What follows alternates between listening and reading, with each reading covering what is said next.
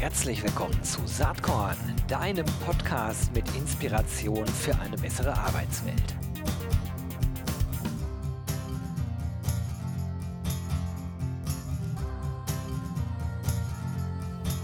Hallo und herzlich willkommen zum Saatkorn Podcast.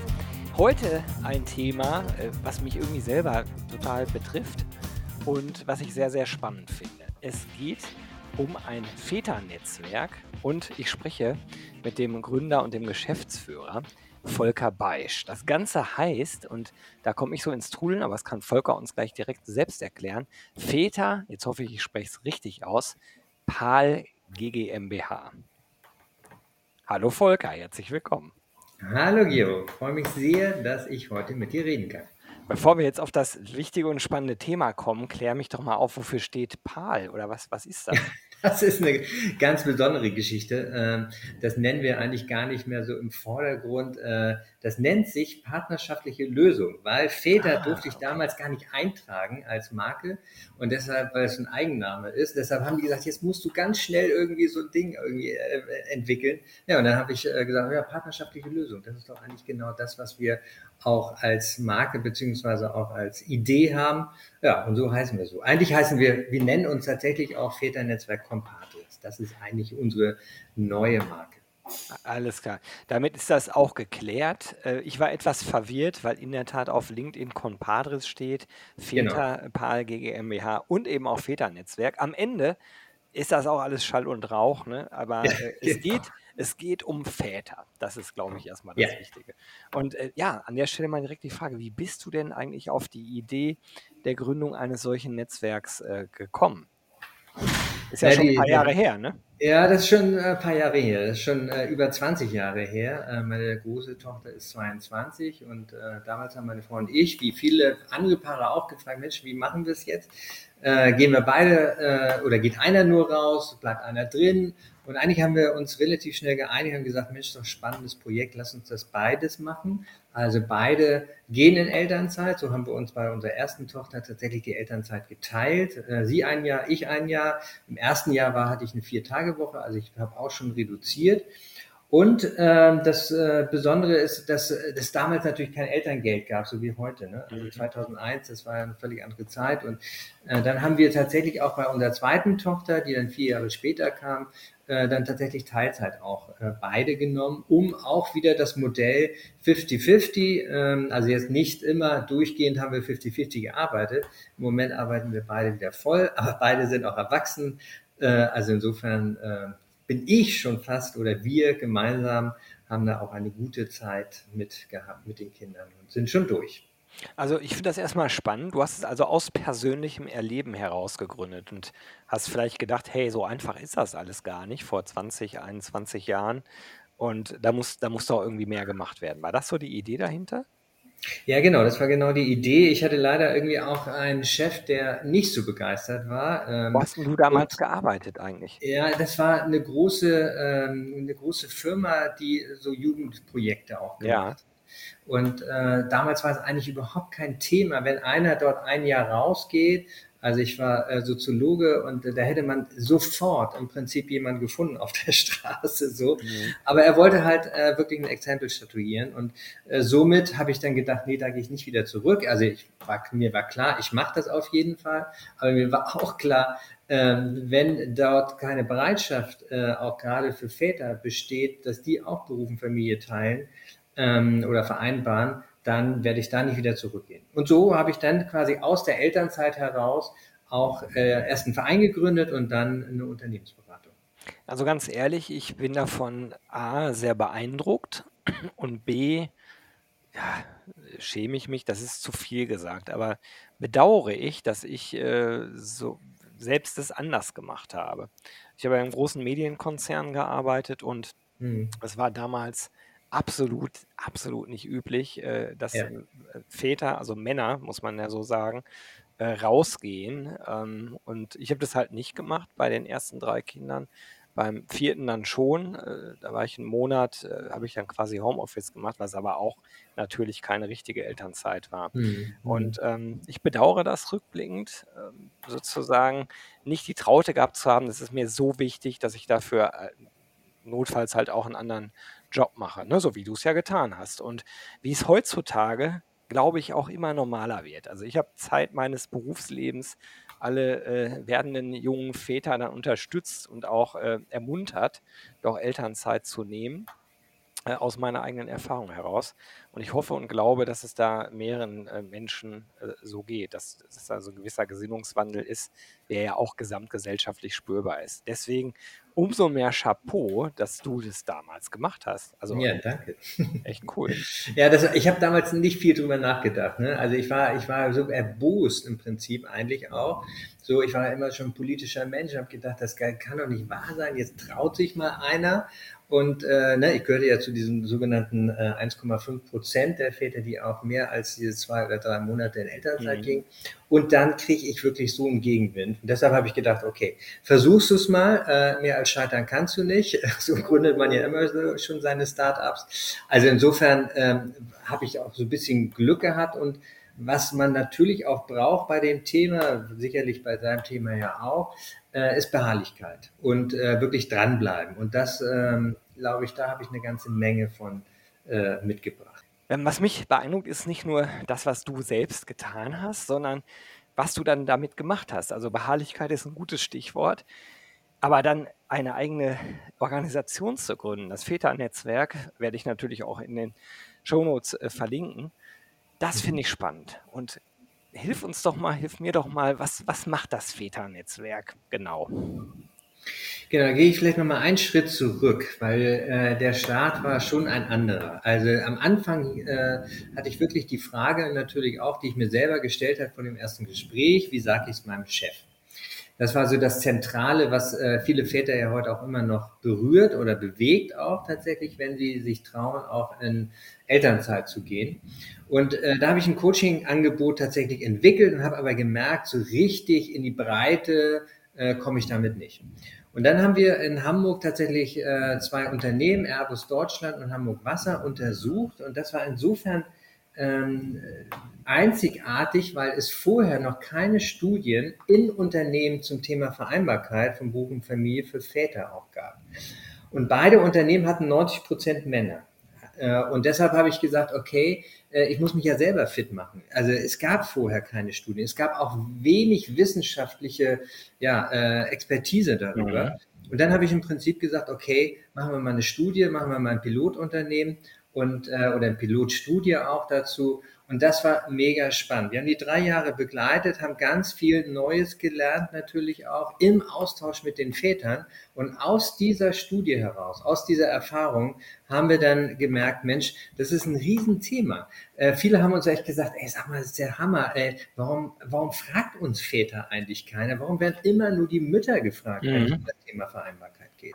Und das war so die, die, der, der Initialpunkt, wo wir dann gesagt haben, okay, lass uns doch mal gucken, wie können wir so ein Netzwerk aufbauen. Und Netzwerk heißt natürlich nicht, ähm, dass wir nur interne Netzwerke, also interne Väternetzwerke in den Unternehmen initiieren, sondern wir wollten auch von Anfang an die Unternehmen miteinander in Austausch bringen und auch die Netzwerke in den Austausch bringen. Und ihr müsst euch das so vorstellen, oder du musst dir das so vorstellen, dass äh, wir zuerst natürlich, wenn wir ein Unternehmen, äh, die Interesse haben, sagen, Mensch, ja, ganz spannendes Thema, wird ja auch immer aktueller, dann kommen die zu uns, dann machen wir so eine kleine Analyse und untersuchen erstmal, was habt ihr eigentlich in den letzten Jahren dazu gemacht? Was wisst ihr eigentlich über eure Zielgruppe auch ganz konkret? Und dann im zweiten Schritt äh, holen wir uns tatsächlich so die ersten Interessierten auch äh, Väter repräsentativ, so ein bisschen aus dem Unternehmen, schließen uns ein und wirklich gucken mal, äh, was können wir tatsächlich auch hier im Unternehmen XY äh, oder sei es bei Airbus oder bei SAP oder bei Vodafone, mit dem wir ja auch äh, unter Netzwerken arbeiten. Was, was interessiert eigentlich die Väter?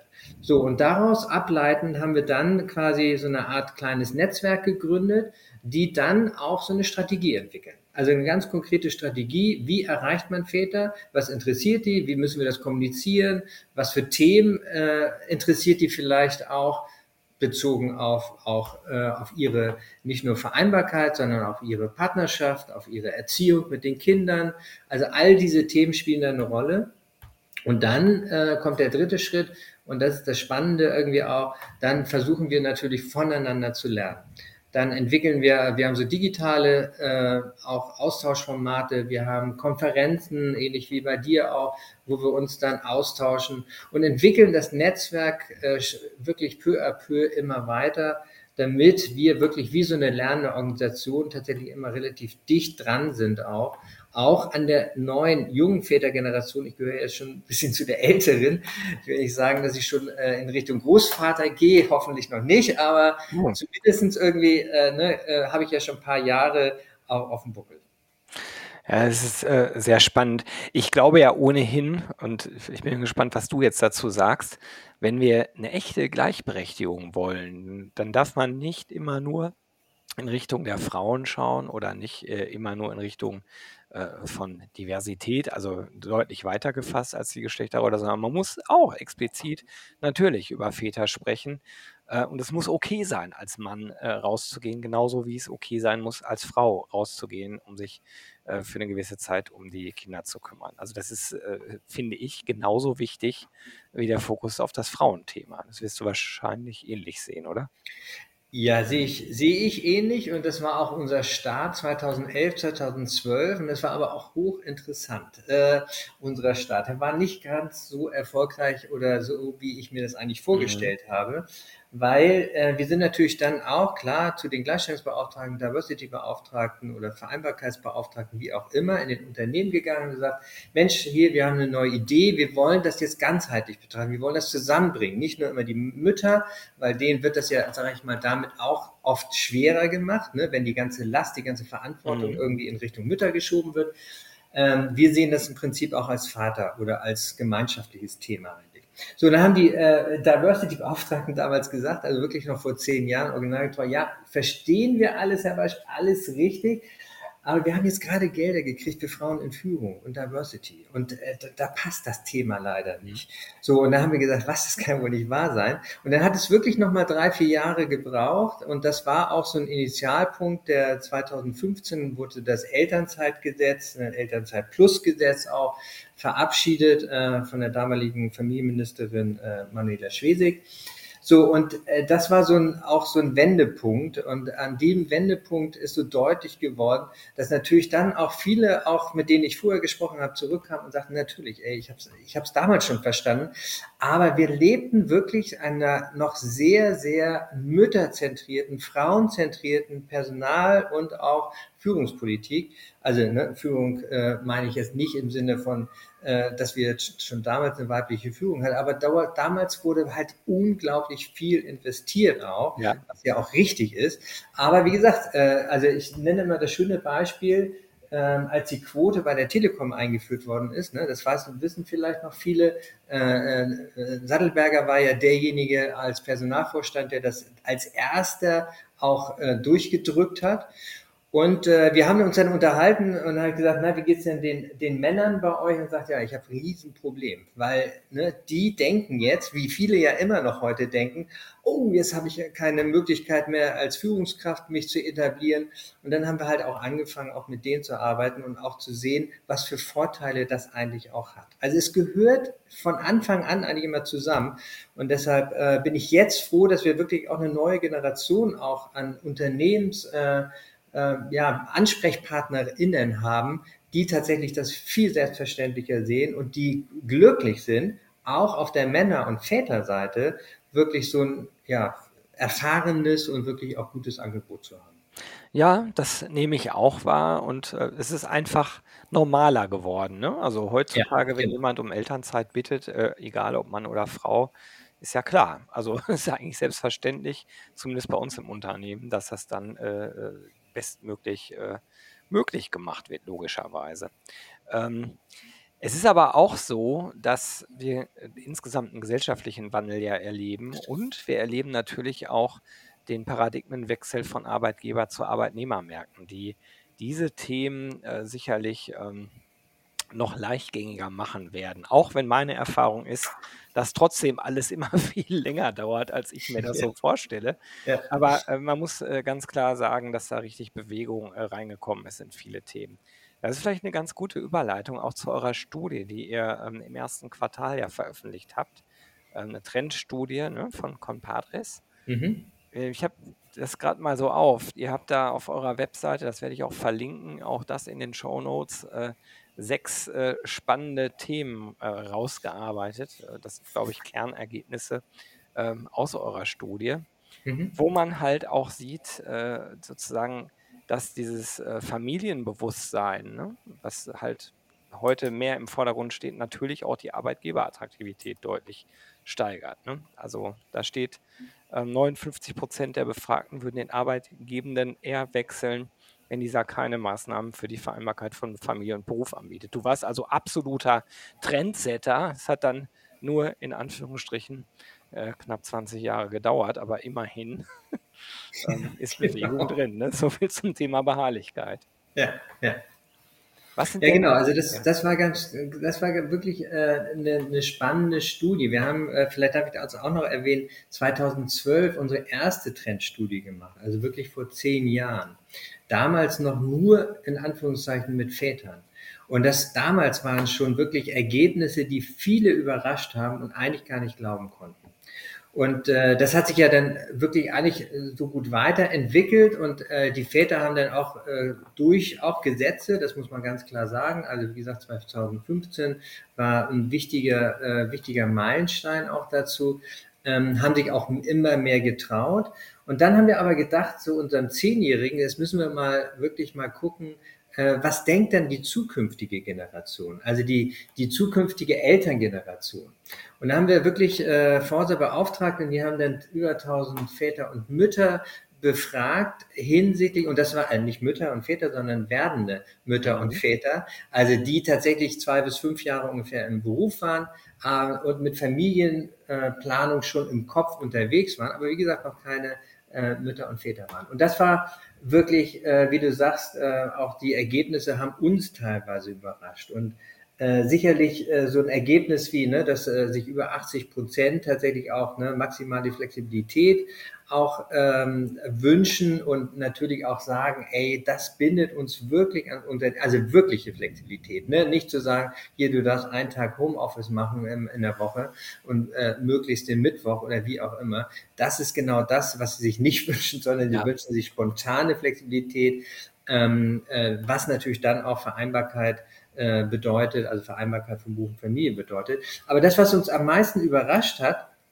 ist die Bereitschaft, dieser jungen Väter, also werdenden Väter, muss ich mal dazu sagen, äh, wirklich länger in Elternzeit zu gehen. Nämlich jeder zweite äh, der Befragten haben gesagt, ja, wenn sie in Elternzeit gehen, dann wollen sie sich das paritätisch mhm. Jeder zweite, also 48 Prozent, das finde ich schon wirklich eine beeindruckende Zahl. Und auch alle, also 94 Prozent haben gesagt, natürlich wollen sie in Elternzeit. Und jeder zweite, auch hier wieder, hat gesagt, zwischen zwei und äh, zwölf Monate. Also ne, es ist eigentlich so ein bisschen äh, vorbei, so die, dass der Glauben, na ja, das wird jetzt so weitergehen. Jetzt kommt ja wirklich der dritte Partnerschaft, äh, der dritte Monat, der dritte Partnerschaftsmonat ist ja schon angekündigt worden von der Familienministerin der neuen Lisa Paus. Ähm, und sie sagt selber, gerade in einem Interview, fand ich auch interessant, ja, die Politik ist mal wieder hinterher. Da kann ich sagen, ja, die ist hinterher. Wenn Sie unsere Studien tatsächlich lesen würden oder gelesen hätten, dann hätten Sie vielleicht auch im Koalitionsvertrag mal gesagt, okay, wir trauen uns mal ein bisschen mehr. Statt von zwei auf drei ne, hätte man auf vier oder vielleicht sogar auch 50-50 machen können. Definitiv. Wobei ähm, ich ja persönlich glaube, der Markt regelt es irgendwie auch von selbst in diesen Zeiten, in denen wir uns jetzt befinden. Denn ähm, warum sollte ich für einen Arbeitgeber arbeiten heutzutage, wo wir wirklich eigentlich Vollbeschäftigung haben? Wir, wir liegen ja inzwischen unter 5 Prozent äh, Arbeitslosigkeit. Äh, warum, warum sollte ich da noch bleiben, wenn, wenn auf mein Restleben in Anführungsstrichen keine Rücksicht genommen wird? Also ich glaube, die Zeiten, die sind bis auf weiteres vorbei. Und mit bis auf weiteres meine ich, garantiert erstmal die nächsten zehn Jahre. Viel weiter traue ich mich jetzt nicht nach vorne zu gucken, aber ähm, ja, ja, das, das glaube ich schon. Ja, ja. ja, das, das ist eine schöne Entwicklung für dich vielleicht, aber auch so ein bisschen bittersweet, äh, weil es einfach so lange dauert. Ähm, wenn, wenn du jetzt den Status quo so anschaust, ähm, äh, gibt es da noch Dinge, die du dir damals gewünscht hättest oder die, die du dir heute wünschst, die noch in weiter Ferne liegen? Naja, das ist halt, äh, darüber wird ja viel diskutiert, auch die Parität. Ne? Also wirklich zu sagen, wir haben ne, mit, der, mit der Quote, gerade bei den, bei den Führungskräften, da geht das ja auch jetzt so langsam, hat ja auch ewig gedauert, in eine gute Richtung. Da wünsche ich mir natürlich viel mehr Tempo, äh, viel mehr konsequente Quoten, also warum nicht 50-50? Äh, und sowas wünsche ich mir natürlich auch ganz klar in Richtung Elternzeit. Mhm. Also ich will überhaupt keine Festschreibung irgendwie auch, ne? aber die Wahlmöglichkeit, dass wirklich Paare, und wir wissen es jetzt aus vielen, nicht nur aus unserer Studie, dass sie andere Ideen eigentlich haben vom Zusammenleben mit Kindern, dass sie die Möglichkeit haben, äh, das wünsche ich mir schon sehr. Und da, glaube ich, braucht es wirklich äh, nicht nur in der Politik auch mutige Menschen, Frauen wie Männer, Mütter wie Väter auch, die sagen, so, es reicht, ähnlich wie bei der Digitalisierung, da brauchen wir ja auch ein bisschen mehr mutige Menschen, äh, die sich mehr trauen. Aber äh, das ist das, was im Prinzip wirklich, und da bin ich mir wirklich sicher, eine wirkliche Gleichberechtigung tatsächlich dann auch herstellen würde. Nicht erst in 10, 20, 30, 40 Jahren, sondern relativ schnell. Weil wir wissen, wenn Paare wirklich von Anfang an ähm, miteinander im Gespräch bleiben, von Anfang an sich wirklich die Aufgaben auch teilen. Das ist nicht immer einfach. Deshalb gibt es ja auch uns als Väternetzwerk, damit wir sie begleiten, damit wir sie zum Thema Mental Load, zum Thema Kindererziehung und so weiter auch so ein bisschen auch fit machen. Aber wenn sie das wollen und sie das auch, sage ich mal, auch die Unterstützung im Unternehmen bekommen, dann glaube ich sehr daran, dass es wesentlich schneller geht. Und dafür arbeiten wir jeden Tag. Mhm. Dafür braucht es natürlich auch Leuchttürme, also in Form Ja. von mutigen HR-EntscheiderInnen, am besten auf Vorstandsebene. Thomas Sattelberger hast du eben erwähnt. Der ist Mhm. natürlich äh, zwischenzeitlich dann in die Politik gegangen und kümmert sich heute, glaube ich, äh, um verschiedene Initiativen, aber er ist halt kein aktiver Personalvorstand mehr. Mhm. Ähm, ich habe das damals so ein bisschen mitbekommen, weil ich ihn auch ganz gut kenne. Ich mhm. fand das extrem mutig, sich so zu positionieren, zumal ja. er ziemlich klar wusste, dass er seinen eigenen Job damit auch ähm, äh, erstmal zur Debatte stellt, was dann de facto auch so war. Mhm. Aber die Idee, so wie ich ihn damals verstanden habe, der Quote war eigentlich die des Eisbrechens. Ne? Also eine Quote ja. einzuführen auf Zeit, bis die Verhältnisse sich geändert haben. Und ich bin jetzt als äh, weißer Heteromann äh, mhm. als alter weißer Mann sozusagen in keiner noch äh, irgendwie vorhandenen Minderheit. Deswegen äh, rede ich hier so ein bisschen daher, ohne selbst äh, wirklich betroffen zu sein, jedenfalls direkt betroffen zu sein. Aber ich bin definitiv ein Verfechter von Quotierung auf Zeit, weil ich glaube, dass es äh, sich sonst nichts ändert. Ich habe eben gesagt, der Markt regelt das, mhm. aber der Markt regelt es halt entsprechend langsam. Und äh, genau. mehr Schnelligkeit, glaube ich, kriegst du nur über solche ähm, Vorgehensweisen. Wie ist das denn aus deiner Sicht? Politik, hast du eben schon gesagt, ist ein bisschen langsam. Man kann ja auch bei anderen Themen, äh, die unseren Wohlstand in diesem Land betreffen, Digitalisierung zum Beispiel oder Bildung, um nur mal zwei kleine mhm. Themchen zu benennen, äh, kann man generell so das Gefühl haben, dass, äh, dass da nicht genug äh, Tempo gemacht wird. Wie ist denn dein Blick auf die Unternehmen? Und da wollte ich nämlich auch nochmal dr äh, drüber sprechen. Was bietet äh, Compadres Unternehmen? Also wenn Unternehmen bei euch sozusagen, äh, kann man da Mitglied werden als Unternehmen oder wie läuft Ja, das? genau. Also unser, unser Businessmodell funktioniert tatsächlich so, dass wir eine einjährige Mitgliedschaft auch anbieten. Und dann können Sie auswählen durch äh, unter drei Paketen, ne, wie bei Netflix, irgendwie Basic, Standard und dann Premium. Und in diesen Paketen sind genau diese äh, Möglichkeiten, von denen ich vorher auch erzählt mhm. habe. Also es ist eine Strategie, Begleitung des internen Netzwerkes. Äh, da sind Vorträge, da sind Workshops mit drin, da sind aber auch äh, Kommunikationstools mit drin, indem wir sie wirklich auch schulen, wie man tatsächlich auch gut kommuniziert äh, in die Communities, weil ihr müsst oder müsst ihr es so vorstellen auch, dass äh, diese Kerngruppe oder diese Steuerungsgruppe, das sind ungefähr fünf bis zehn Väter und hinter denen ist eine riesen Community mit bis zu tausend Vätern, die großes Interesse haben an Informationen, an, an Vorträgen, an Workshops und so weiter. Und das äh, bieten wir natürlich und stellen den Unternehmen auch zur Verfügung. Also das müssen die Netzwerke nicht alles selber machen. Und äh, der, der wichtige Punkt, und das ist halt auch dann in den Paketen mit drin, dass wir sie miteinander vernetzen. Das heißt, wenn heute wirklich eine, also wir haben jetzt gerade auch äh, ganz spannend natürlich, sehr viel in der Diskussion, die Bundeswehr. Das Bundesverteidigungsministerium, ne, fast nur also 90 Prozent Männer, glaube ich, weiß gar nicht genau wie viel, aber hohe, auf jeden Fall viele Väter, die sind jetzt Mitglied geworden. So, und da fangen die jetzt nicht bei Null an, sondern die haben jetzt die Möglichkeit, über unsere Datenbank, über unsere Mediathek, über uns natürlich auch, auch von so Unternehmen wie SAP, wie Vodafone, die schon einige Jahre auch dabei sind oder auch Sanofi, zu profitieren. Und das ist, glaube ich, ganz, ganz spannend. Das heißt, äh, die können so einen kleinen Turbo auch anschmeißen und die können uns natürlich auch nutzen als Berater, wirklich da gezielt, wirklich dann auch auf die Themen auch Einfluss zu nehmen, die im Moment extrem wichtig für sie sind. Also insofern ist es auf der einen Seite sehr individuell und auf der anderen Seite ähm, gibt es schon ein Programm, so eine Art Begleitprogramm auch, was für alle Mitarbeiter, übrigens nicht nur für die Väter, sondern auch genauso für die Mütter. Auch das ist äh, äh wirklich auch ganz spannend, dass auch wir immer wieder auch Mütter bekommen, auch Frauennetzwerke arbeiten dann mit den Väternetzwerken in den Unternehmen zusammen. Also es ist wirklich sehr, sehr inspirierend, was sich daraus entwickelt und wie schnell sich das vor allen Dingen auch entwickelt. Spannend. Wenn jetzt hier jemand zuhört, der oder die ähm, HR-Chef, Chefin ist, sollen die sich einfach direkt bei dir melden? Oder wie, wie ist der beste Weg? Ja, genau. Also ne, wir haben ja eine Website, äh, da kann man sich äh, wunderbar melden. Und äh, über LinkedIn bin ich auch gut zu erreichen. Da posten wir regelmäßig auch.